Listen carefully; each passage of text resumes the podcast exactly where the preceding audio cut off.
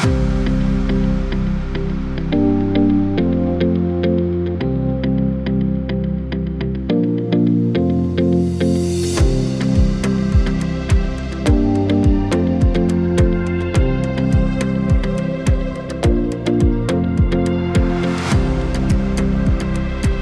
לכם וברוכים הבאים לשומר סף מספר 164 והפעם מהדורת בחירות מיוחדת ושלום לדוקטור עינת וילף.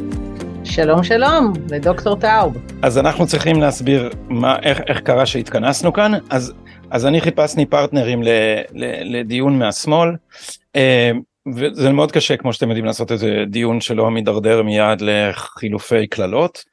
אה, ומצאתי אחרי חיפושים אה, לא כאלה רבים כמה ימים כמה ניסיונות כושלים את עינת אנחנו מכירים אנחנו מיודדים זה ההנחה היסודית של כל אחד משנינו הוא שכוונותיו של השני טובות שזה הבסיס לדיון וכן שהשני אינו אידיוט או מוסת או כת או מוטציה פסיכולוגית ולכן שאנחנו נדבר לעניין והתחלנו לעשות את זה בטוויטר וזה הלך די יפה אה, אבל הסתבר שמאוד קשה לעקוב אחרי שרשורים ואף אחד לא יודע מי ענה למה ותכף זה נהיה מבוך כזה שאף אחד לא מצליח לעקוב. אי לכך ובהתאם לזאת אמרנו נעבור לוידאו מדיום הרבה יותר מפורט. נעלה את זה לרשת אני אעלה את זה בערוץ שלי עינת אם יש לך איפה לעלות את, אני אשלח לך את הפייל. ואנחנו חושבים שזה פשוט חשוב לקיים את הדיון הזה לפני הבחירות. אז uh, אני אוסיף ששמחתי מאוד על ההזדמנות uh, לצורך העניין לדגמן uh, שיח רציני גם על נושאים גם כבר הרבה זמן אני מרגישה שכל הדיון uh, סביב נתניהו באמת עיוות את היכולת של המערכת בכלל לקיים דיון רציני וככל שאנחנו יכולים לתרום במשהו לאיך שדיון כזה יכול להיראות מבחינתי מטרה ראויה לחלוטין. שלא נהיה רק אה, שלא יתהלל חוגר כמפתח. בואי קודם נראה שזה לא מידרדר לחילופי מהלומות בואי נגיד כבר היו לנו כמה ויכוחים בינתיים זה זה עוד לא קרה. אז אז הוויכוח החל בשאלה מי מצביע מה? את אמרת אה, עבודה אני התחלחלתי אמרתי לך שאני מקווה שהעבודה הפעם לא תעבור את אחוז החסימה כי אם המפלגה הזאת לא תחטוף מהלומה רצינית היא לא תתעורר מהזייתה הפרוגרסיבית ואנטי סוציאלית גם בעיניי את אמרת שאת מצביעה קודם לעבודה קודם כל כי? אז אה, קודם כל דווקא בגלל שמפלגת העבודה כרגע היא לא מפלגת שלטון וגם אין סיכוי שהיא תהיה מפלגת שלטון בבחירות האלה אז אה, אני מסתכלת עליה יותר כמפלגת נישה פרלמנטרית. ומהבחינה הזאת דווקא הדגש של במיוחד ראשת המפלגה של מרב מיכאלי על פני שנים של מחויבות גם לנושא הפמיניסטי, גם לנושא החילוני, לשים את זה על סדר היום, לפחות שיהיה קול כזה, גם אם זה קול שמעצבן הרבה אנשים, לי יש חש... מבחינתי יש חשיבות גדולה שהקול הזה קיים והוא נוכח אה, בדיון הציבורי, בוודאי בייצוג הפרלמנטרי, ולכן זו הסיבה שאני עושה את זה. אני אוסיף שההתייחסות לנושא הזה כמפלגת נישה וההצבעה שלי בבחירות האלה דווקא לנושאים האלה יוצא דווקא מתוך הנחה ואולי נתייחס אליה בהמשך שרוב הציבור הישראלי נמצא כבר הרבה מאוד זמן במרכז רחב מאוד ו... ושכל הדיון סביב נתניהו דווקא מסתיר הסכמות רחבות בחברה הישראלית. אז אה, זה עוד דבר שמניע אותי דווקא לעשות ההצבעה הזאת. אז אני אה, אומר רק בקיצור מה אמרתי בעיניי מרב מיכאלי היא נציגת הכהניזם המגדרי אה, מסע הסתה מטורף נגד אה, גברים שמזהה את הרוע עם המגדר הגברי אבל אני כופר בזה שמרב מיכאלי היא מייצגת אינטרס של נשים היא מייצגת האינטרס הדורסני של נשים פריבילגיות. אה, בואי נראה לך ציוץ שאספתי רק עכשיו לירן לוי כתב המשטרה אה, לגבי פרשת סרסור הסוהרות ב2018 התחננתי בפני מרב מיכאלי שתסייע לי לסייע לסוהרות הסתכלה עליי גלגלה עיניים ושלחה אותי לדרכי. אה, אני לא שלפתי לך את הציוץ הזה מהזמן האחרון אבל כבר הרבה זמן אני מתמודד עם הטענות מה אתה רוצה שגוש ימין וסמוטריץ' והחרדים יחליטו לגבי עניינים כמו זכויות נשים אז בצלאל סמוטריץ' ניגש לפמיניסטיות של, ה, של העבודה ושל מרץ, אמר להם תשמעו יש ציבור אחד בישראל שהוא ממש רמוס ברמת העבדות, וזה נשות הבדואים. והם אמרו לו אה, אה, לא בזה אנחנו לא מטפלות. כי כמובן פוליטיקלי קורקט וערבים אז קודם כל מי שדואג לנשים חלשות באמת מי שדואג לאישה שנאנסת על ידי אריתראי בשכונת התקווה מרב מיכאלי לא תבוא להפגנה הזאת מרב מיכאלי לא תעזור לו. אה, כל העסק הזה הוא קרדום של השמאל אה, לחפור בו בעיניי. אני אתן לך להשיב לזה עינת לפני שאנחנו עוברים לנושא השני שבגללו את מצביעה להם שזה החילוניות כדי לא להשאיר אותך בלי זכות התגובה לזה. אז כמובן אני לא מסכימה לדבר ממה שאמרת ולי קודם כל כן יש לה מחויבות ארוכת שנים וזה דבר שבא לידי ביטוי בשלל דברים החל מהייצוג הפרלמנטרי וכן בעיסוק מגיל מאוד צעיר בנשים שאכן זקוקות להגנה וביטחון. אני חייבת להגיד שאחד הדברים שמאוד מטרידים אותי ובמובן מסוים קצת הצבעת אליו עכשיו זה שיותר מדי פעמים הנושא של העיסוק בפמיניזם ובנשים אה, מתמודד עם שאלה אחת שהיא שאלת הביטחון האישי וכמעט והרבה פעמים אה, זה נעשה בצורה כדי לא למען אנשים אלא כדי אה, להציג אוכלוסייה מסוימת בעצם לעשות את זה דיברת על קרדום בעצם לצאת נגדה אני יכולה להגיד מהשנים שהייתי בכנסת בעבודה שלי באותה תקופה נגיד זהבה גלאון הייתה בכנסת ומרץ כן היה עניין בנושא הפוליגמיה, כן עסקו בזה, כן התייחסו אה, לחוקים שיכולים לסייע בזה. אה, בכלל זה אחד הדברים שהוא מאוד בעייתי בהערכה של חברי כנסת ולכן זה דבר שאני מנסה אה, לשים לב אליו. אה, יותר מדי דגש כשמסתכלים על פוליטיקאים וחברי כנסת הוא בעצם בשיח התקשורתי. רוב עבודת הכנסת היא עבודה משעממת ביותר, זה אחד הדברים המתסכלים ביותר כחברת כנסת, שרוב הזמן את יושבת ועוסקת בדיון על חוק סעיף ד', סעיף ג', גם כשזה עוסק בפוליגמיה, גם בביטחון אישי, אבל בסוף הדברים האלה אה, אתה עוסק בכל מיני נקודות תקשורתיות, ספציפית בנושא הנושא של הסוהרות, יאמר שמירב אכן גם הכתה על חטא, לקחה תפקיד חשוב בלהוביל את זה בתקופה האחרונה, אז זה לא אומר שזה בכל דקה, בכל רגע, אבל עצם העובדה בכלל שפונים אליה, זה ההבנה שהיא כן לקחה על עצמה את המחויבות הזאת, האם היא נעשית כל פעם במאה אחוז? בוודאי שלא. הם הכשילו את ועדת החקירה. הרבה יותר מאחרות. הם הכשילו את ועדת החקירה על העניין הזה, היא וחברותיה בשמאל.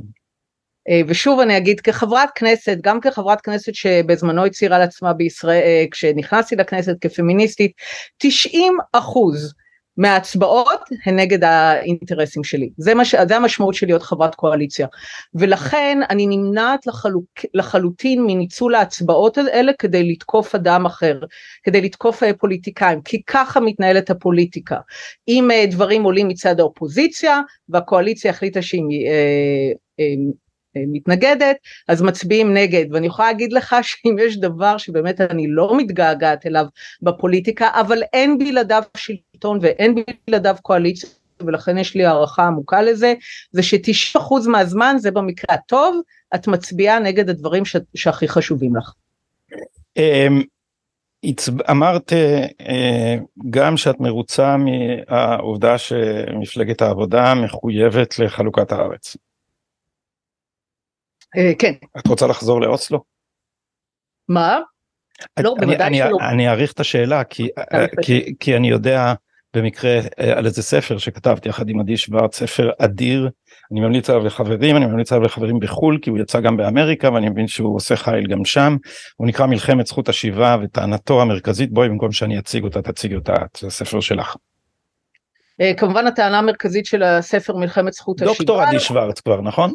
כן, עדי כן, הפך לדוקטור לאחרונה ושמח ביותר, כן. Uh, הטענה המרכזית של הספר הוא כמובן שבניגוד למה שהאמנו בשנות התשעים או לפחות במחנה השלום שהמאבק הוא על הכיבוש ההתנחלויות חלוקת הארץ מדינה פלסטינית מדובר בעצם במאבק שהוא אני קוראת לו היום בקצרה מאבק בין ציונות יהודית לאנטי ציונות ערבית. כלומר בין הרצון של היהודים לקיים אה, מדינה ריבונית לעם היהודי לבין התפיסה הערבית בעיקר יותר ויותר הפלסטינית, שליהודים אין זכות כזאת, הדבר בא לידי ביטוי בתקופה זו בעיקר בדגש על זכות השיבה וזה המסר העיקרי של הספר. זכות השיבה שומע... למקרה שיש פה מישהו בין שומע הפודקאסט אוקיי. הזה שלא יודע על מה מדובר מדובר על דבר שאיננו זכות ואיננו שיבה, אין, אין, מדובר לא על פליטים אלא על צאצאי פליטים חלקם עם אזרחות אחרת, פליטות זה לא מעמד שעובר בירושה מרגע שאתה מגיע למקום אה, בטוח, אין שום סכסוך בעולם שבו פליטים שבמסגרת מלחמה אה, עזבו או עזבו או שניהם.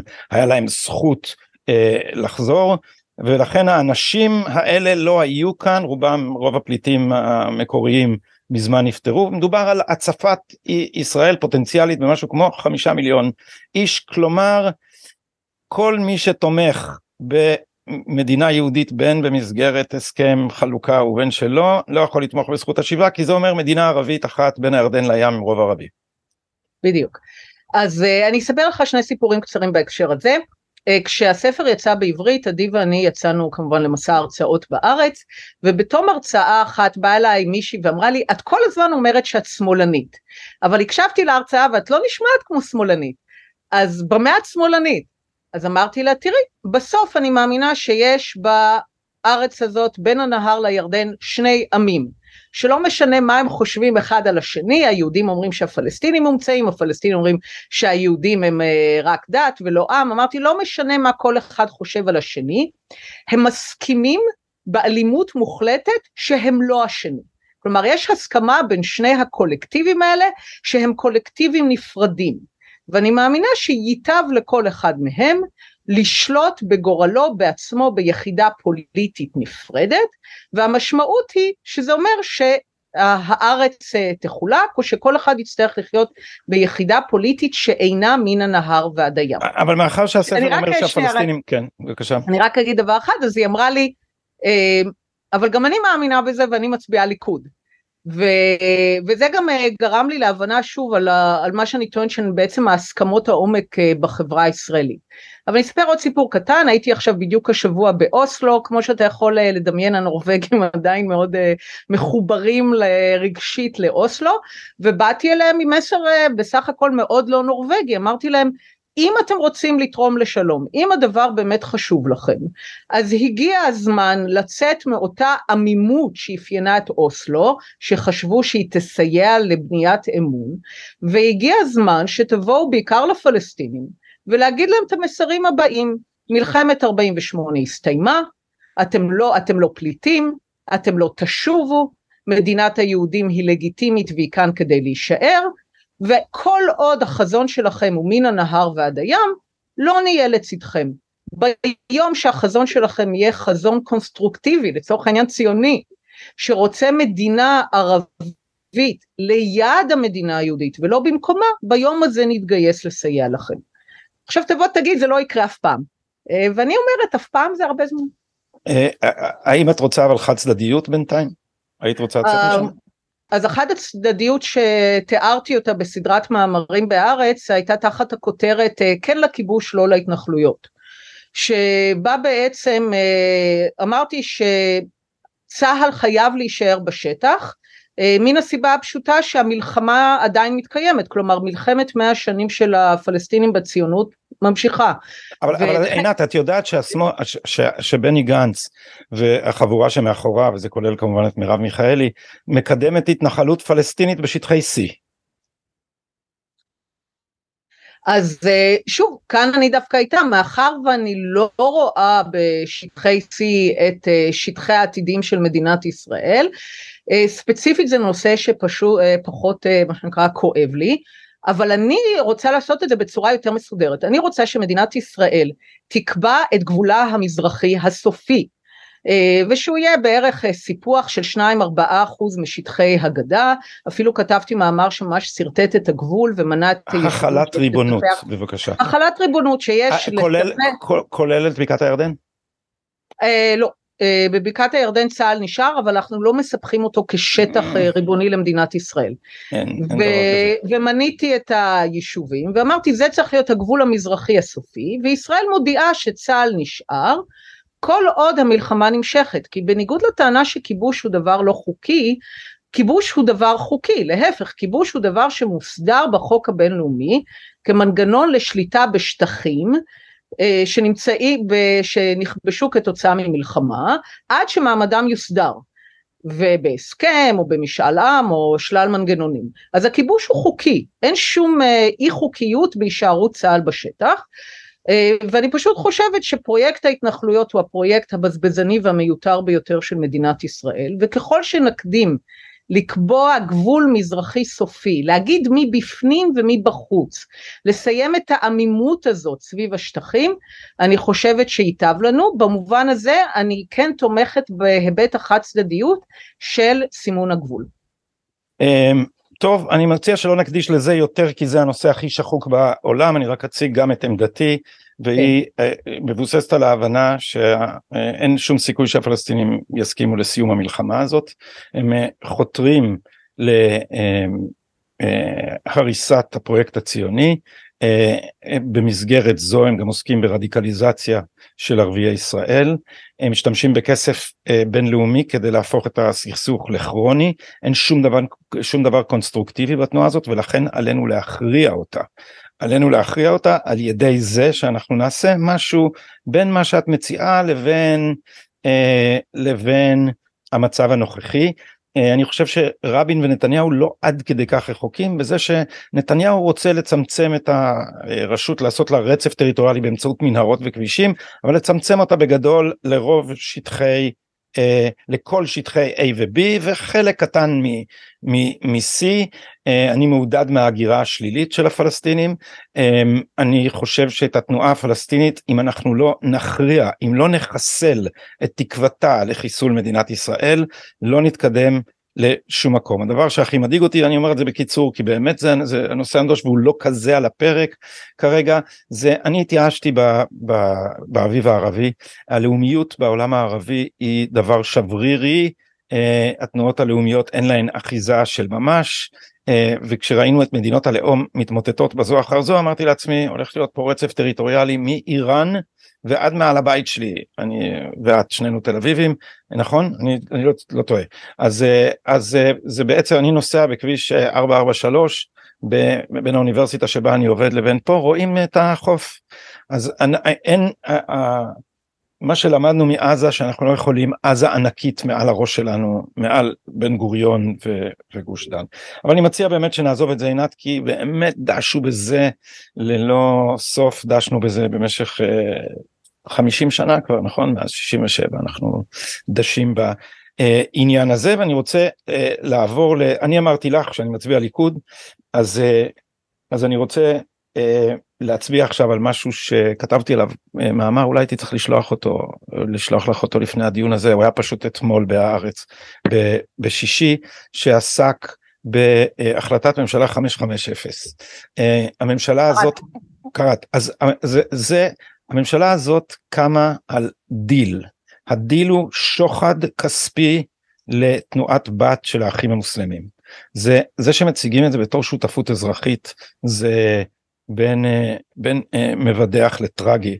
אה, מפני, ש, מפני שאנחנו יודעים מה האחים המוסלמים עושים. הכסף הזה ילך לרדיקליזציה של ערביי ישראל. הם עובדים ככה שהם בונים מדינת רווחה, מקרבים אליהם את, ה, את הציבור שלהם, במקום השתלבות אזרחית תהיה לנו איסלאמיזציה גוברת, יש עוד הרבה גורמים שמעורבים בעניין הזה, מנסור עבאס בעצמו נוסע לבקר במטה האחים המוסלמים אשר באיסטנבול, לקבל שם עצות אה, ארדואן משקיע כסף בקירוב הבדואים שהם אה, הקליינטורה של אה, מנסור עבאס התנועה האסלאמית הדרומית בלחבר ביניהם הם עושים סמינרים במסגד אל אקצא כדי לחבר אותם לאסלאם הפוליטי הרדיקלי. להצביע לשמאל בעיניי להמשיך את המגמה הזאת עכשיו אמרתי במאמר אני לא אאריך בזה עכשיו. הדיל הזה פקידי האוצר תקעו אותו. אני לא חושב שפקידים צריכים לנהל מדיניות. אבל במקרה הזה אה, אם זה תלוי בי פקידים לא יוכלו לנהל מדיניות אבל במקרה הזה הם עשו מעשה חשוב מאוד. הם אה, פשוט כשנחתמו ההסכמים הקואליציוניים על ידי אה, נוכל חובבן בשם נפתלי בנט ועל ידי התגלמות הריק הפוסט מודרני שבכלל היה אמור להיות ימני במקור אבל פשוט אין לו שום מצפן ערכי. הדבר הכי מסוכן בעיניי בכנסת יותר מסוכן מקיצונים זה ריק.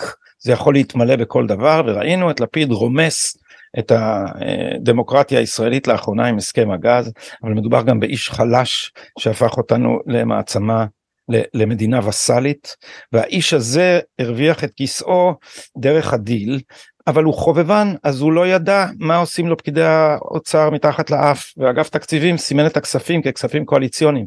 ועל כן כספים רבים. אני לא המספר 53 הוא קצת סיסמאתי אבל 30 29 וחצי מיליארד עברו דרך החלטת ממשלה שנקראת 55 אה, אפס.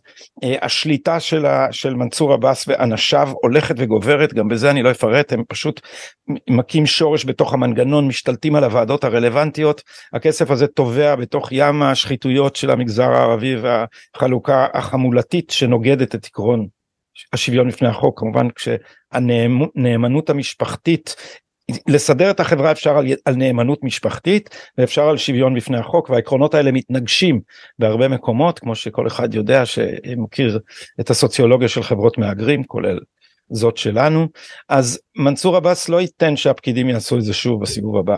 כשתהיה הממשלה הבאה ברזי התקציב הענק הזה ייפתחו כך שאי אפשר יהיה לרסן פשיעה בחברה הערבית ויהיה לנו חברה שהיא חמושה במידה גוברת עם אידיאולוגיה רדיקלית אנטי דו קיומית. אז אנחנו עולים, אני, כל מי שראה את uh, uh, מעבר להסתרת המדיה את פרעות uh, מאי אלף, uh, uh, 2021 uh, יודע שיכול להיות שזה רק קדימון צנוע לש, לשפך דם שיכול להיות פה בעתיד ואנחנו מכינים את זה במו ידינו. אז הסיבה הראשית בעיניי שאסור בבחירות האלה אסור להצביע לגוש השמאל פשוט אסור זה מפני שגוש השמאל מעלה אותנו על מסלול מלחמת אזרחים עם המיעוט הערבי. אוקיי, okay, אז uh, אני אתייחס uh, גם בתוכן וגם uh, בסגנון מאוד שונה. Uh, אז קודם כל uh, אמירה כללית על הנושא של uh, שוחד בפוליטיקה. Uh, כשכתבתי את הספר שלי על שיטת הממשל הישראלית, זו לא השיטה, אז uh, הגדרתי שוחד, uh, מה שנקרא, או סחיטה, סחטנות, הרבה פעמים דיברו על הסחטנות של המפלגות החרדיות, אז תמיד אמרתי ככה, שוחד או סחטנות זה כשהצד השני משיג את מה שהוא רוצה. אני מקבל את זה, אני חוזר בי מהביטוי. אז אה, ככה מתנהלת הפוליטיקה, כשהצד שלך משיג את זה אתה רואה בזה ניצול נכון של כוח פוליטי, אה, מהצד השני זה סחטנות ושוחד. אז כן, אז ככה בדיוק נראה התהליך של כניסה, של כניסת מפלגה ערבית, ולא סתם מפלגה ערבית, מפלגה ערבית שהשכילה למצב את עצמה כלשון מאזניים. כלומר אחד הדברים שקרו, דיברת על זה שדברים נכנסים לוואקום, אה, העובדה שהחרדים הפכו חד משמעית חלק מהימין, עיין את היכולת שלהם לשמש אה, לשון מאזניים, ובסוף היכולת להשיג דברים נובעת מה שנקרא העלות החליפית שלך.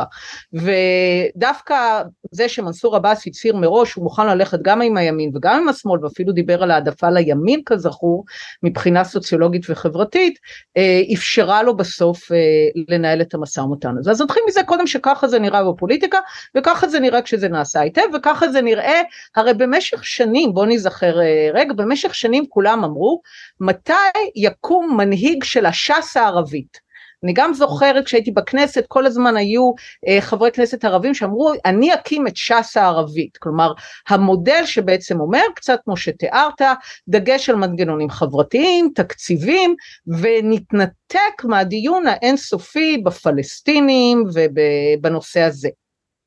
ואין ספק גם מהתיאור שלך, גם כשאתה מציג את זה, אה, גם אם אתה נותן לזה את ההצגה המאוד שלילית, ברור שזהו מודל של ש"ס ערבית. כלומר, מי שמבקשת לקבל תקציבים, מבקשת ככל האפשר, ושוב, גם כאן זה לא ייחודי לערבים, עם כל הכבוד, לקבל אותם אם אפשר בלי כמה שפחות אה, פיקוח, מה שנקרא, כולנו רוצים, ושוב, בוא נדגיש את זה, כולם מנסים לקבל כמה שיותר כסף עם כמה שפחות פיקוח. אה, הערבים במובן הזה הם לא חריגים. ואז אנחנו נכנסים לשאלה הגדולה יותר, אה, מתי זה, האם זה יינתן, כיצד זה ייעשה. אתה טוען שבבחירות הבאות בוודאי הסכר יפרץ, אני הרבה פחות, אה, לצורך העניין לא רואה את הסכנה כמוך, אני חושבת שהמנגנונים בישראל יותר חזקים, אבל אני כן אגיד משהו בהקשר הזה, וזה קשור למה שאמרנו קודם. אה, אני כאן, מבחינתי, שאלת היסוד במדינת ישראל היא החלת הריבונות בישראל. ואני חושבת שכל עוד אנחנו מנהלים מרחבים עם, אה, אני קוראת לזה עמימות ריבונית, אנחנו, זה, זה זולג, כלומר יש לנו עמימות ריבונית כמובן בשטחים ויש לנו את זה בנגב ויש לנו את זה ב, אה, בהרבה מהמוסדות המקומיים הערביים ואני חושבת שהאתגר המרכזי של מדינת ישראל ומדינת ישראל כושלת בו ביחס לחרדים וביחס לבדואים וביחס להרבה מאוד קבוצות, היא לא מתנהגת באזורים ובשטחים מסוימים כמדינה ריבונית.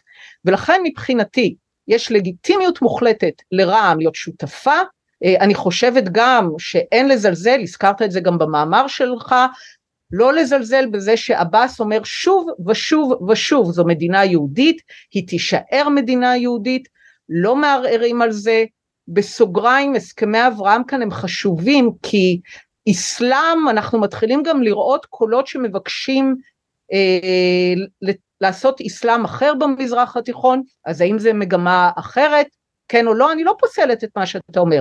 אני חושבת שזו סכנה שחשוב שנדע שהיא קיימת שנתארגן לה שניקח אותה בחשבון אה, אבל גם לא לזלזל בחשיבות של כניסת מפלגה ערבית שאומרת בצורה ברורה זו מדינה יהודית, אנחנו לא מערערים על זה ומבקשים להיות שותפים בשלטון כפי שאתם שיחקתם את השלטון בשבעים השנים האחרונות.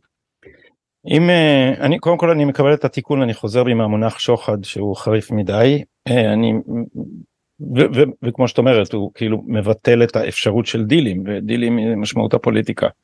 אה, רק תיכוניסטים רוצים פוליטיקה טהורה פוליטיקה זה פשרות זה, זה בלתי טהור במהותו אבל אה, מנסור עבאס עמד מאחורי חיבורה של אה, אמנה אה, אמנת התנועה האסלאמית שמסבירה שהכוונה היא להיכנס לתוך מוסדות השלטון ולחתור תחת הציונות מבפנים.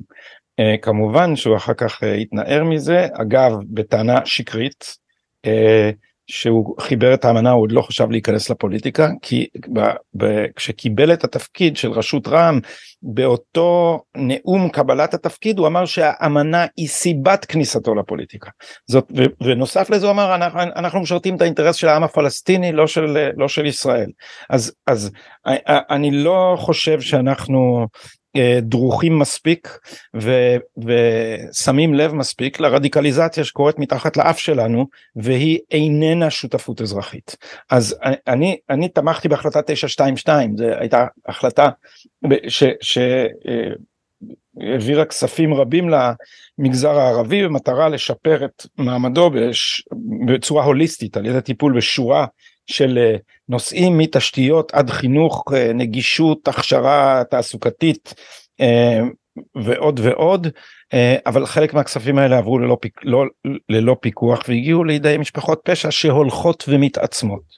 אז, אז זה, אני, זה שיש חזון אפשרי של משהו יותר טוב, שזה מה שאת אומרת בעצם, זה נכון, אבל זה לא המפלגה הזאת, וזה לא מה שקורה עכשיו, זה לא מה שקורה מתחת לאף שלנו. אז לכל הפחות אנחנו צריכים להיות זהירים, לכל הפחות אנחנו צריכים לשמור לעצמנו את האופציה למקרה שהכוונות, התקוות האופטימיות שלנו לא יתגשמו לזה שאנחנו נתכונן למשהו אחר לגמרי והפקדת הכספים בידי האנשים האלה ואני לא נכנס פה לפרטים אבל אני לא רוצה אה, מה שקורה בש, בשירות הציבורי המקומות שבהם אנשיו של עבאס השתל, השתלטו על אה, מנגנונים הוא הדרת הפקידים היהודים בדרכים אני לא רוצה להגיד אה, בפרטים כדי לא לחשוף את מקורות אבל בצורה בצורה בריונית שלא מאפשרת אה, אה, לעקוב אחרי הכספים וזה בעיניי אה, דבר סופר מסוכן.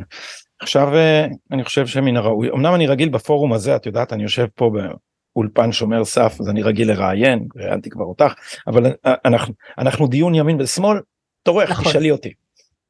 אז אה, אה, קודם כל רק אני אסכם החלק הקודם להגיד אה, בסך הכל לבוא ולסכם באמירה של אה, כבדהו וחשדהו, כלומר אנחנו מעוניינים לקדם חזון חיובי, רוצים להיזהר לגבי הסכנות, הוא דבר שאני תומכת בו לחלוטין. כתבתי מאמר גדול על הבאס בהקשר של אה, ז'בוטינסקי ועם סימן שאלה האם זה הביטוי של קיר הברזל או לא, אבל תמיד צריך לזכור שלגבי ז'בוטינסקי היה גם את המרכיב של קיר הברזל וגם אחרי שקיר הברזל מצליח היה חזון מאוד מאוד ליברלי. אז תמיד השאלה היא מתי אנחנו יודעים שקיר הברזל הצליח, מתי החזון הליברלי, ובמובן הזה אני יכולה לגמרי לחתום על אמירה של זהירות ודריכות לחלוטין מקבלת. אז עכשיו מה שאני אשמח... שרייגן אמר לגורבצ'וב, הוא למד משפט אחד ברוסית כשהוא אה, נסע לרוסיה וזה היה, אני מאמין לך אבל בודק. בדיוק, בדיוק. Uh, אז אנחנו לא בודקים. trust and verify, trust and verify זה בהחלט uh, מוצלח ביותר. Uh, אוקיי, אז אני ביקשתי ממך, אמרת שאתה מצביע לליכוד, אני אמרתי שמבחינתי זה הצבעה סולידית, שוב גם כאן אני מודה שאני חורגת מהנושא של אה, נתניהו, לא נתניהו ביבי, רק לא ביבי, מבחינתי כמובן הצבעה לליכוד היא הצבעה סולידית. אה, שאלתי אותך שמבחינתי הרבה יותר מעניין מהשאלה אה, של האם תצביע לליכוד, זה איזו קואליציה אתה רוצה לראות, ואני אשמח שנדבר על זה שוב. אז הפוך ממך, אני חרד מקואליציה יחד עם השמאל שאיבדתי את האמון בו כשהשמאל בשלטון הוא מתנהג בצורה בריונית עוד לא היה דבר כזה אה, שקואליציה הדירה את האופוזיציה כמעט לגמרי מוועדות הכנסת. אה, אין לסמוך על האנשים האלה כשהייתה ממשלה פריטטית אז אנחנו ראינו איך ממנים שופטים בשיטה של אה, בירוקרט קומוניסטי עם, עם אדון ניסנקורן בלי שום הסכמה. אני חושב שהימין לא העז לשלוט עוד מעולם ומה שקרה הוא שהריבונות זלגה בהדרגה וכבר אינה שוכנת בכנסת או בממשלה היא אה, שוכנת בבית המשפט העליון. אמ, אמרנו שלא ניכנס לשאלת נתניהו לא נתניהו אני כל פעם כשאני כותב על, על המשפט אני אומר אני אומר לאנשים חברים תראו אני לא יודע אם ראית את המסמך הזה אם לא אני ממליץ לך לראות אותו 222 עמודים מספר שקל לזכור אה, בבקשה להגנה מן הצדק של אה, צוות ההגנה של שאול ואיריס אלוביץ' בראשות עורך דין ז'ק חן. מי שמסתכל על הדבר הזה, מספר הפשעים שעשתה הפרקליטות, פשעים פליליים שעשתה הפרקליטות במשפט הזה ועשתה המשטרה במשפט הזה, הוא פשוט מטורף. והשמאל אה, צוהל, אני מנסה כמה יש לי פרטנרים אחרים לוויכוחים בכל מיני מקומות, זה לא מעניין אותם, זה מעניין אותם, העיקר שתופרים את ביבי, העיקר שביבי ילך. בינתיים ויתרו על מאז מסמך יצחקי שנחשף ב-2016 ועד עכשיו המשטרה רק נעשתה יותר ויותר שב"כית. היא רק עושה יותר ויותר פעולות לא חוקיות ומטילה את חיטתה בעיניי המשפט הזה איננו אלא הפיכה אין התיקים האלה זה ממש אה, בדיחה מנקודת מבטנו כשמסתכלים על השמאל השמאל פשוט לא נחקר. מאנשים שמרחפים מעל ראשם חשדות מטורפים כמו אהוד ברק מפרשת אה, המימד החמישי שנחקרת בעצלתיים נדמה לי ברשות לניירות ערך או ברשות להגבלים העסקיים או איזה משהו כזה מדובר ב, מדובר כסף מזומן שעבר לבלוף שנתפר במסגרתו זלגו אה, אה, פרטים אישיים נעשה פיילוט על ה database של המשטרה על אזרחי ישראל שנתנו אותו לאוליגרך רוסי שארצות הברית לא, לא מסכימה שהוא ייכנס לגבולה. זאת אומרת היו פה דברים מטורפים בחריפותם מאשימים את נתניהו בסיקור אוהד בזמן שחבורה שלמה של uh, פוליטיקאים uh, מקבלים uh, פרסומת חינם אינסופית בידיעות אחרונות אחרי שהם תמכו בחוק ישראל היום אז מספרים לנו על הענות חריגה באתר וואלה. אז יש פה דבר מושחת שקורה אבל במסגרתו השחתה מוחלטת של אה, גורמי האכיפה. זה דבר עכשיו תראי יש לי ראיינתי אותה פה אני ממליץ לך לראות את זה. אישה מקסימה גם יפהפייה במקרה אה, עורכת דין מירי אה, פרידמן חברה טובה שלי. אני שומע ממנה היא עורכת דין פלילית. היא אומרת אתם התעוררתם עכשיו מה אתם כל הזמן זה ככה כל הזמן זה ככה אנחנו באים למשפטים משקרים לנו בפנים מביאים לנו עדי מדינה שהפרקליטות יודעת שהיא משקרת. צוחקים על השופטים ודבר אני לא יודע אם, אם אה, כמה הציבור מודע לזה אבל העניין של מה שנקרא מידעים. מכירה? יש מילים כאלה זה כמו מילים של צה"ל. כאילו עיוותי שפה עברית כזאת מה זה מידעים? מידע ברבים. זה מביאים, מביאים אדם להארכת מעצר. טוען את המאשימה, המדינה, הפרקליטות, וטוען טוען הסנגור שלו, והשופט מחליט אם להאריך את המעצר או לא, נכון? זה ככה צריך להתנהל. עכשיו, יש נוהל חריג למקרים חריגים, שבהם יש מידע סודי שאסור להעביר לפרקליטות. נגיד שאנחנו יודעים שהאדם שאנחנו רוצים לשחרר אה, מתכנן רצח. אז מעבירים את זה לשופט בתוך מעטפה. עכשיו זה פעם היה החריג שבחריג, עכשיו זה שלושת רבעי מהדיוני מעצר. כל דיוני המעצר מוכרעים, כל, רוב, הרבה, לא יודע, אני לא רוצה להגיד משהו לא מדויק, הרבה דיוני מעצר הם מוכרעים אה, על ידי זה שהפרקליטות מביאה מידע שהסנגורים לא יכולים לראות את מבינה מה זה הדבר הזה זה זה אומר בעצם כמו במשטר קומוניסטי לש, השלטון שרירות השלטון אין שום פיקוח עליה אין שום הליך אדברסריאלי אי אפשר להתגונן הסנגור לא יודע מה הוא אומר ללקוח שלו. ניסיתי אין מה לעשות המדינה יותר חזקה. אז הדבר הזה קורה לנו והוא מחמיר במסגרת משפטי נתניהו כשמישהו יכתוב את ההיסטוריה של זה אז במסגרת ואני שותף לתחושתך שדי כבר עם רק ביבי רק לא ביבי הזה כי בין השאר מה שזה עשה זה שבוטל הפיקוח על המנגנונים האלה. הייתה משת"פית אה, מובהקת של האנשים האלה אה, אה, איילת שקד שהגנה על הפרקליטות בזמן ה... לדעתי חלק מהפוטש נגד נתניהו באופן בולט אבל היא הגנה על שי ניצני אז היא, היא, היא תרמה לביטול גוף הפיקוח של אה, אה, שעמדה בראשו הילה גרסטל ובמקום זה עשו איזה גוף פיקוח שאין לו שום שיניים שהפרקליטות בעצמה מצפצפת עליו בריש גלי בפנים באולמות בית המשפט אומרת זה לא מחייב אותי מה, מה זה משנה אם השופט רוזן כתב משהו. אה, רות דוד ועוד דברים אחרים. אנחנו חיים עם מנגנונים שצוברים כוח כמו במדינה טוטליטרית. האנשים האלה מעל החוק. כשפרקליט מדינה מחוצף כותב שהוא לא יעשה שום דבר נגד זה ש... המפכ"ל באופן מופקר מאשים אזרח ערבי שנהרג בשגגה בידי שוטרים בזה שהוא מחבל ולא מוכן לחזור בו ופרקליט המדינה יודע שזה שקר. הוא לא עושה את זה כי השקט כי עכשיו תופרים את נתניהו או בלשונו אנחנו לא רוצים לתת תחמושת ליריבי המערכת. אז המערכת הזאת יצאה משליטה.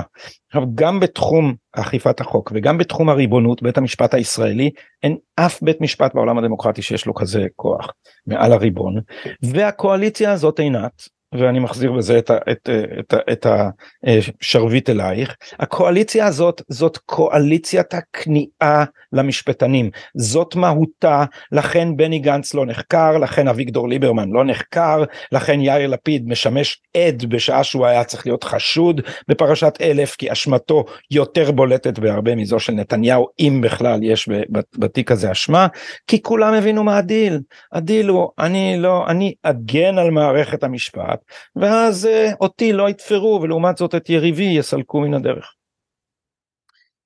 טוב אז אה, אתייחס בכמה היבטים. קודם כל אה, הרבה מהדרך שבה דיברת והתבטאת אני חושבת מוכיחה שתי תופעות הפוכות ביחס למה שמשפט נתניהו עשה להרחבת העניין נקרא לזה של הציבור במה שקורה במערכת המשפט.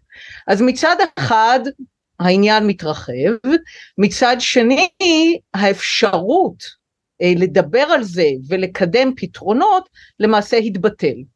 כי כל דבר אה, הופך להיות מיד אה, כפוף לשאלה של האם זה מסייע או לא מסייע לנתניהו, אפילו הדוגמה שהבאת על אבו קיאני, דוגמה קלאסית ש...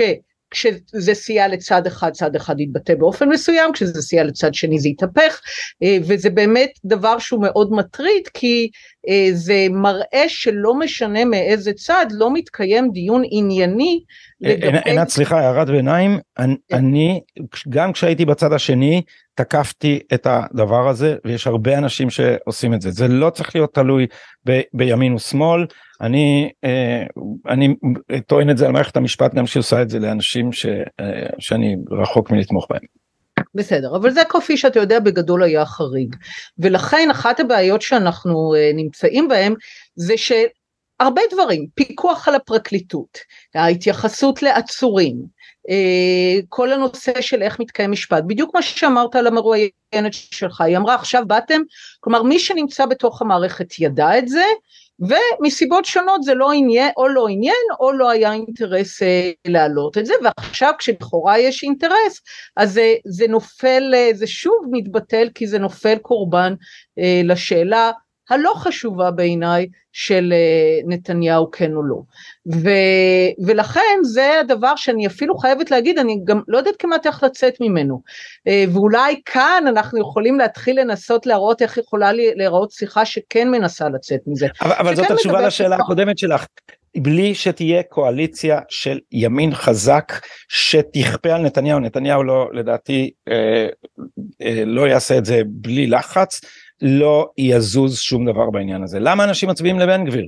למה אנשים מצביעים לסמוטריץ'? כי אין ימין מספיק נחוש, הימין הישראלי מורכב מכבשים שנובחים עליו במאמר המערכת של הארץ, הוא, הוא נבהל פשיזם פשיזם והוא מיד מוותר על תוכניותיו.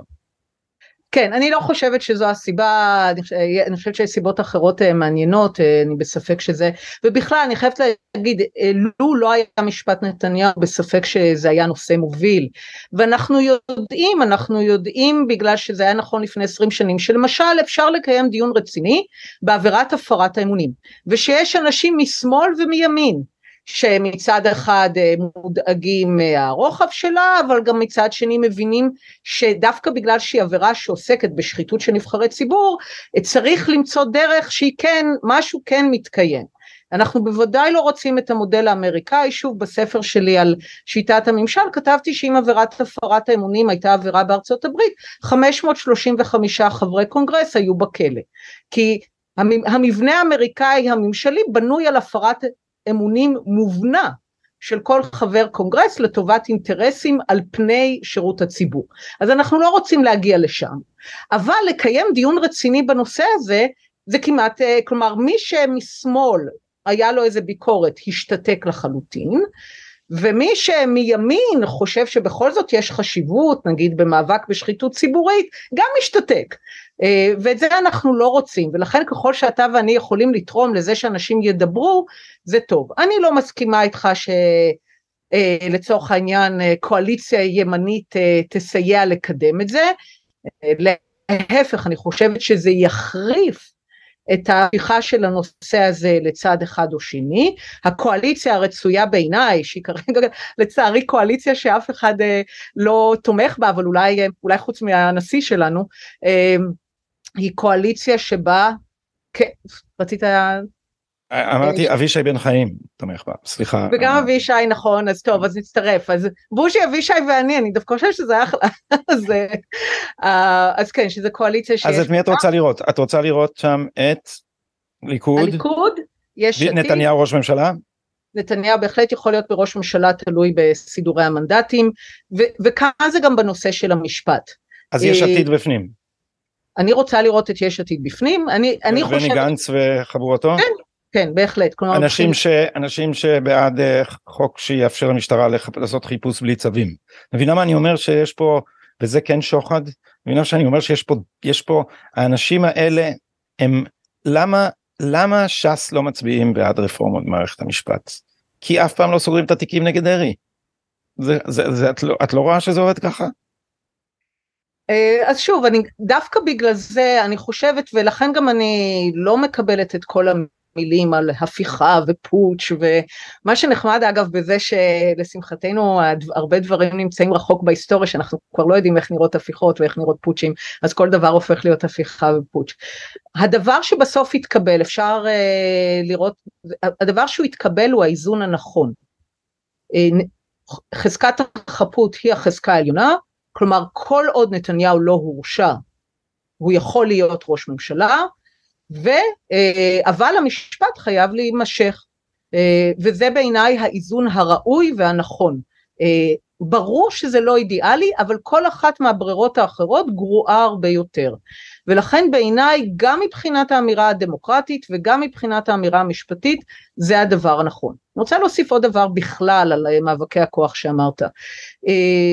מי שחלש באמת וכאן עם כל הכבוד האצבע המאשימה לבית המשפט העליון זה מה זה בריחה? ואני ראיתי את זה גם כשאני הייתי בכנסת, הכנסת חלשה בגלל חברי הכנסת, אולי זה גם קצת קשור למה שאתה אומר, פחדנים וכבשים וזה, אבל הכנסת לא, לא מה שנקרא assert את הריבוניות שלה. אה, אם, אה, אם הייתי עושה תיקון מסוים הייתי אומרת שחברי כנסת לא יכולים לפנות לבית המשפט העליון. מבחינתי ברור, זה, ברור, זה, זה, זה, זה, בארצות הברית זה בלתי חוקי. דבר זה שחבר, אתה רואה את זה גם למשל בנושא של פסילת מפלגות, שאותי גם כשהייתי בכנסת זה מאוד עצבן אותי. כאילו כולם הרשו לעצמם, כאן הביטוי באנגלית הוא נהדר, grand standing, אה, שבל"ד תזה, שכהנא ילך, אבל הם יודעים שבית המשפט העליון בסוף יקבל החלטה אחרת ולכן נורא קל להם לשחק את המשחק. יוציא את כהנא ויקבל את בל"ד. אה, או, או מה שזה לא יהיה, או זה לא או, זה לא או. לא, לא, לא, ובסוף אה, בן גביר בפנים. אה, לא, לא, מה לא, שבטוח זה שהם לא מקבלים את האחריות על ההחלטות האלה והם יודעות ש... והם יודעים שפשוט ירוצו לבית המשפט הרי בית המשפט בניגוד למה שמתואר לא רץ לקחת לעצמו סמכויות הוא בסוף גוף ריאקטיבי ולכן כשהכנסת מה? יש, בית המשפט העליון נדרש צריך להביא אליו דברים, נכון? אבל בית, בית, בית המשפט, סליחה, סליחה, סליחה, בית המשפט פרץ את גבולות זכות העמידה בשביל שכל הדברים יגיעו לפתחו והוא יחליט במה לדון, ואני לא חושב שאפשר לשכתב את ההיסטוריה בלי לראות את ה-power grab, את, ה, את האוזורפציה המתמדת ואת התוכנית ארוכת הטווח של אהרון ברק להשתלט על מוקדי קבלת ההחלטות במדינה ולשים את בית המשפט מעל החוק. בית המשפט שלנו הוא יש לו לקח לעצמו את הזכות להתערב ב- להכריע בכל החלטה של הרשויות האחרות בלי שאפשר להתקרב אליו אפילו במנויים יש לו יש לו וטו זאת אומרת אין אין הפרדת רשויות בישראל יש רשות היום... אחת כל יכולה כן סליחה. אז דווקא היום דניאל פרידמן פרסם מאמר שאני חושבת שהוא מצוין כי הוא בדיוק עולה על הנקודה הזאת שהוא אומר כל הדיבורים על ה-power grab ולקיחת הכוח והפסקת התגברות הוא אומר לכנסת יש את כל הכלים היום לעשות את כל הדברים שהיא רוצה לעשות אבל היא לא עושה אותם כי יש איזו חולשה מובנית שלא כלומר עינת, לכל פעם שמישהו ניסה לעשות רפורמה, אז uh, הוא מצא את עצמו עם תיק פלילי. מה, זאת אומרת, זה שהכנסת חלשה, אני מסכים איתך, אני הייתי רוצה לראות חברי כנסת אמיצים שיגידו, כמו שאומר סמוטריץ', אם צריך אני אשרת את המדינה בכלא. אם יתפרו לי תיק אני אשרת את המדינה בכלא, אבל זה ברור לכולם ש... תסתכלי כמה, חב... כמה ימנים אולפו. ואחרי שעשו להם את הדברים האלה נהיה מהם uh, כבשים בנוסח רובי ריבלין. טוב, זה, לא נקרא, זה אני אתן לך לשפוט, אבל אני חושבת ששנינו לפחות יכולים להסכים שבעיניי לפחות, אם כבר הבעיה כאן, הבעיה היא בכך שהכנסת לא באמת פועלת כריבון, ולכן מבחינתי כל דבר, כלומר במשך השנים אני מתבטאת על כל דבר שפוגע בכנסת, פחות בשאלה של בית המשפט, כי הכלים קיימים בכנסת. הרבה פעמים אפילו דברים שבית המשפט פשוט אומר לכנסת, הרי הוא מקבל החלטה אחרי ששלושים פעם הוא אומר לכנסת תעבירו חוק, תעבירו חוק, תעבירו חוק, תסדירו את זה בחקיקה. נו, אה, בנושא, לא, כן סליחה. אז אה, כן.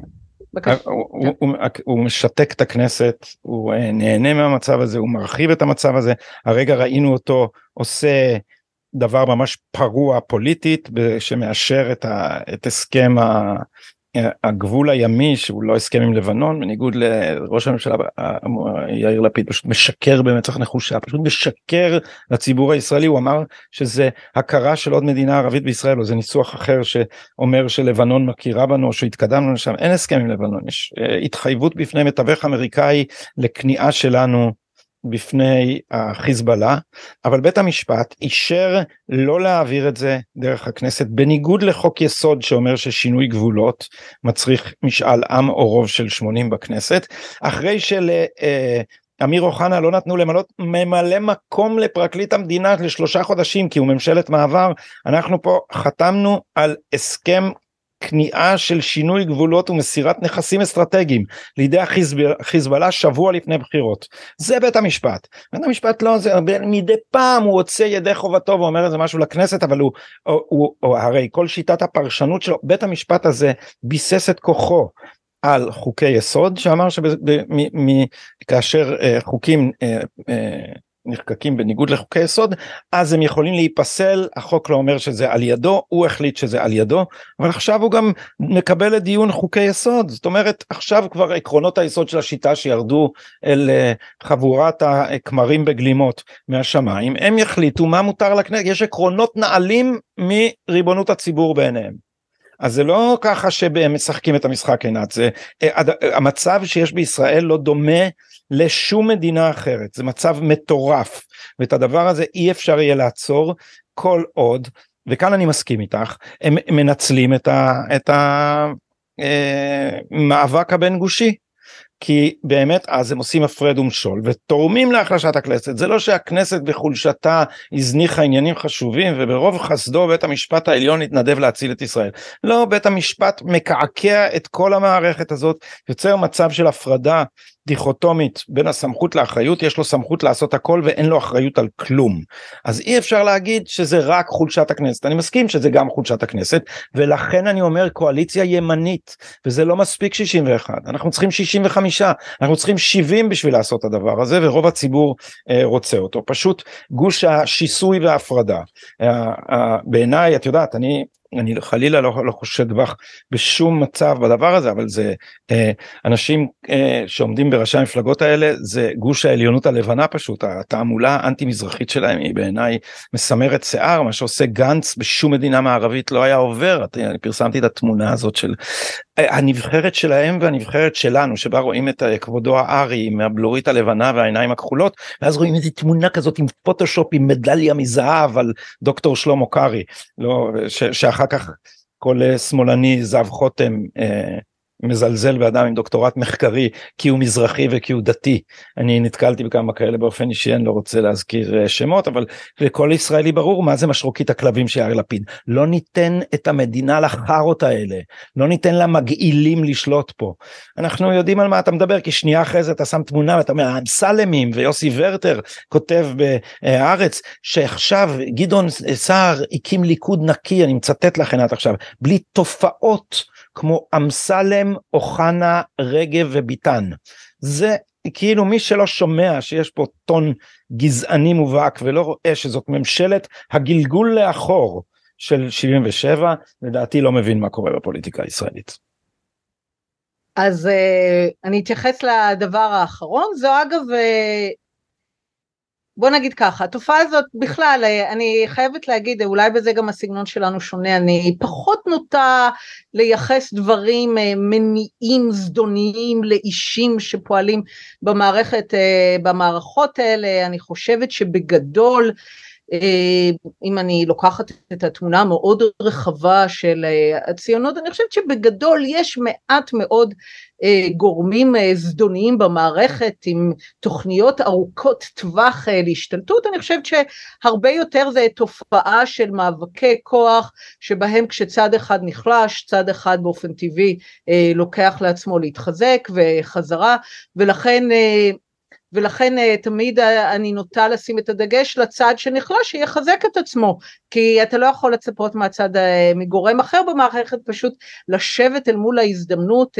להיות חזק יותר ולהגיד אני לא רוצה בזה זה יהיה כנגד טבע המוסדות האלה.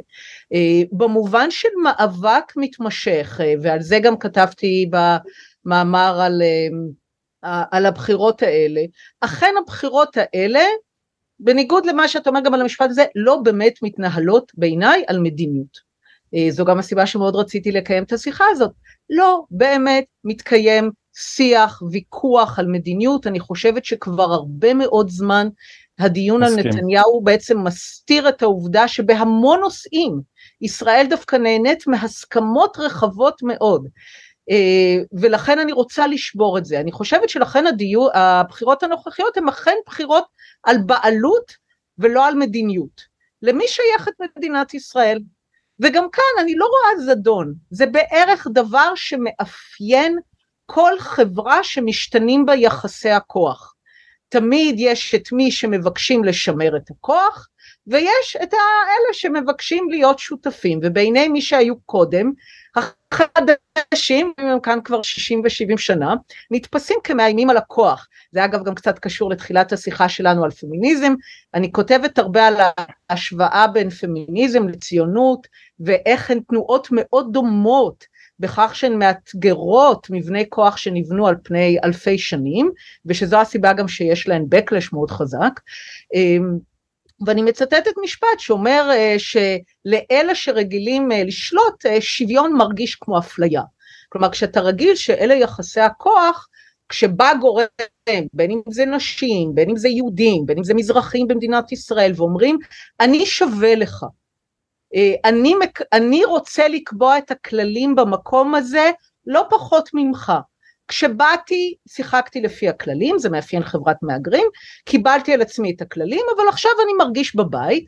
בעיניי אגב זה סימן להצלחה של מדינת ישראל, העובדה שכל כך הרבה אנשים רוצים אין, כלומר הם, הם רוצים להיות חלק ממדינת ישראל, הם רוצים לעצב אותה, בעיניי זו ההצלחה הכי גדולה של הציונות, וזה גם מה שאני מנסה לשדר למחנה שלי.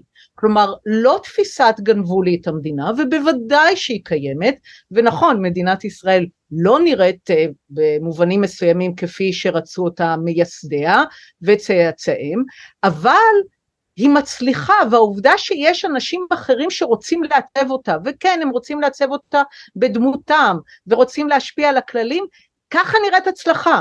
כלומר המסר שלי למחנה שלי היא ככה נראית הצלחה ולכן הקריאה שלי היא לחבק את זה. אה, ולכן שוב הקואליציה רצויה בעיניי ובעיני אבישי ובעיני בוז'י היא כן קואליציה שמביאה ביחד את מייצגי שני הטוענים לבעלות על מדינת ישראל וב, ובמסר שאומר זה של כולנו. אז אה, ברשותך שתי תגובות קצרות לזה כי, כי, כי אני מקשיב לדברים האלה ואני חושב שיש להם אה, שאת לוקה בעיוורון פריבילגי אם יורשה לי להשתמש ב... במושגיו של המחנה השני. ראשית בעניין הזה של אנשים אני במקרה ההיסטוריה של הפמיניזם זה ממש תחום מחקר שלי אני אני מלמד את זה. אז אה, המטוטלת אה, נעה לכיוון אחר. יש המון דברים עכשיו שבהם האפליה נגד גברים היא מטורפת בתוך אה, גירושין. העובדה שהמצוקה של הגברים הרבה יותר גדולה ושיעורי ההתאבדות הרבה יותר גדולים אני לא רוצה להיכנס כאן לשלל הנתונים אבל הקבוצה הפריבילגית עכשיו שזה נשות המעמד העליון זה לא נשים בכלל הקבוצה הפריבילגית הזאת בכלל לא מתעניינת במצוקות של גברים. גברים. היא לא מתעניינת בזה שבוטלה חזקת החפות לגברים. זה פשוט דבר מטורף. אני לא מבין את זה כאילו אני אומר יש לכם אחים יש לכם אבות יש לכם בנים האם הייתם רוצים באמת שאפשר יהיה להרוס חיים של גבר ככה ואין לו שום אפשרות לפנות לשום דבר. אז שאומרים המטוטלת מה המטוטלת? את יודעת גם הקומוניסטים אמרו בואו אה, לא משנה עכשיו מי נהרג אנחנו בדרך אל, ה, אל הצדק. אז הדבר הזה ממש מסמר שערות בעיניי למי שיש שערות שלא שמים לב לעובדה ש, שיש אה, תחומים שבהם אה, מה שמרב מיכאלי מקדמת זה פשוט קודם כל מסע הסתה זה זה שתראי אמרתי לך את זה בהתחלה בזה ואני לא אאריך וזה פשוט נושא שאני חם עליו יש לי כמה פודקאסטים עליו את מוזמנת אליהם. אה, כל הדיון באלימות במשפחה לא מכיר בזה שיש אלימות מצד נשים. כל מה שהציבור סופג זה שיש רק הגברים אלימים. אה, אלימות כלפי ילדים אה, נשים הן יותר אלימות כלפי ילדים. אולי זה בגלל שהן נמצאות איתם יותר או משהו אחר. אבל גם על זה כשיש תעמולה התעמולה זה אבא אל תרביץ לי זה פשוט דבר מטורף אנחנו כול, כאילו כולנו צריכים אין לנו אנחנו צריכים להוכיח שאנחנו לא אנסים ולא ולא רוצחי אה, בנות זוג שזה דבר נורא. שנית הדבר שאת מדברת עליו עם המטוטלת תראי אני, אני חושב שזה תפיסה אני, אני מאוד הייתי רוצה להזדהות עם מה שאת אומרת אבל מה שקרה הוא שהשמאל האליטה השמאלית והאשכנזית שימרה בידיה את הכוח והצליחה גם עכשיו להשאיר את המזרחים מחוץ למשחק. זה מה שקרה. תשמעי אני, אני גם אני בא מה, מהאליטה האשכנזית של תנועת העבודה. אני אז אבל כשאני מסתכל על מה על מה קרה עכשיו אנחנו חשבנו שהדבר הזה הולך ומסתדר. הליכוד טבע לעצמו ואת מקבלת הליכוד אמרת שזה בחירה סולידית וכו' אבל זה נדיר רוב האליטה האשכנזית מתייחסת לה, קוראת לנו ביביסטים, מתייחסת אלינו כעדר מוכי הערצת מנהיג שאינם ראויים להשתתף במשחק הדמוקרטי והראש הממשלה החצוף הזה, אה, התיכוניסטי הזה, אומר שהאופוזיציה לא מתנהגת באופן ראוי שלכן הוא לא ישתף אותה בדיון על הסכמים. זה דבר, אלה דברים מטורפים ומה שחמור פה זה שלמרות שהיה שיפור בסופו של דבר הצליחו לגלגל לאחור הממשלה הזאת את מהפכת 77 ולהדיר ולהשתמש ברטוריקה ודמוניזציה כלפי המפלגות שיש להם אה, גוון מזרחי. זה מדאיג אותי מעוד סיבות נקיים שיחה אחרת על האליטה על, ה, על הפוסט לאומיות של האליטה אבל אני אני אני מתחילת השיחה אני מרגיש שאת מתארת אני אומר את זה בתור דברי סיכום ואחר כך אה, תסכמי גם את וניפרד כי את תכף צריכה ללכת לתיאטרון. אה, התחושה שלי היא שכל הזמן מתארת מצב אידיאלי שהיה יכול להיות ומתעלמת מהמצב הריאלי שהוא בכלל לא כזה. המצב הוא לא כזה בתחום בתחום זה ש... שזה תראי רק אצלנו זה לגיטימי שגוש שלם משתמש באין סוף רמיזות אתניות. זה לא שיש פה קבוצת מהגרים שהגיעה והשתלבה. מה שקרה הוא שהחלוקה החברתית התקבעה כמעט באופן נוקשה לגמרי על קווים אתניים. זה הדבר שמפלגת העבודה ניסתה למנוע על ידי כור ההיתוך. אני לא יודע אם מכירה את הספר הנפלא של אבי בראלי על מרד האקדמאים כתבתי עליו אה, סקירה קצרה בהארץ אבל זה מה שמפא"י רצתה למנוע והדבר הזה קרה. בבקשה עינת מילות סיכום. אוקיי okay, אז uh, מילות הסיכום שלי הן שאני דווקא חושבת שאתה מתעלם uh, מכמה שהדברים כן טובים uh, ושוב אני יודעת ואני עושה את זה גם בהקשרים אחרים, גם יהודים, גם ישראלים, חס וחלילה שנכיר בכמה יש כאן הצלחות וכמה דברים התקדמו וכמה דברים באמת בוודאי שאתה עושה את זה בהשוואה בינלאומית לחברות שעמדו באתגרים דומים, ההישגים הם פנומנליים. אז אני לא חושבת פריבילגיות, אני חושבת שיש כאן הסתכלות, אה, מישהי פעם, מישהי כתבה שבוע שצריך, אה, היא נלחמת נגד הסטיגמה של האופטימיות, כי אה, אנחנו חיים בחברות שבהן ככל שמדברים בצורות יותר חריפות וכמה הכל נורא ואסוני, לכאורה זה נותן איזשהו מעמד ולבוא ולדבר על כמה יש לנו הישגים והדברים מדהימים בהינתן איפה שיכולנו להיות ואיפה שחברות אחרות נמצאות זה לכאורה אה, רך או ככה לא רציני, אז uh, אני חושבת שבכל היבט, בכל נתונים, uh, תמיד תמיד יש מה לשפר, ואני קוראת, uh, וכל הכתיבה שלי כן עוסקת בנושא של כן לבנות את הדברים עוד יותר טוב, אבל אף פעם, אף פעם, לא מתוך ראייה שמה שכאן זה זוועה ואסון ובוודאי לא שאם הצד הזה ייבחר או הצד הזה ייבחר יקיץ הקץ אני חייבת להגיד שאני חושבת שבסוף זה הדיון הכי לא פרודוקטיבי. היתרון הגדול בדמוקרטיה היא שמי שמפסיד מקבל על עצמו שהוא הולך הביתה, או לצורך העניין הולך לאופוזיציה, וממשיך לנסות להיבחר. טיעוני קץ המדינה, קץ הציונות, קץ הדמוקרטיה, כשהם באים משני הצדדים לגבי על מה הבחירות האלה, לא תורמים בשום צורה, והם הדיון הלא רציני. הבחירות האלה לא יביאו לא לקץ הציונות, לא לקץ הדמוקרטיה, ככל שנוכל לקיים דיון רציני, רציני בנושאים שכדאי לקדם אותם, ייטב לכולנו. אני מאוד מקווה עינת שאת צודקת ואני טועה. אה, אז אה, קודם כל נעמת לי מאוד. אה, נדמה לי שעמדנו במשימה והצלחנו הצלחנו להראות שאפשר לקיים שיח הגיוני ולא קורה כלום ואף אחד לא מת מזה. אז תהני בהצגה שאליה את הולכת ובואי... לראות את שאולי.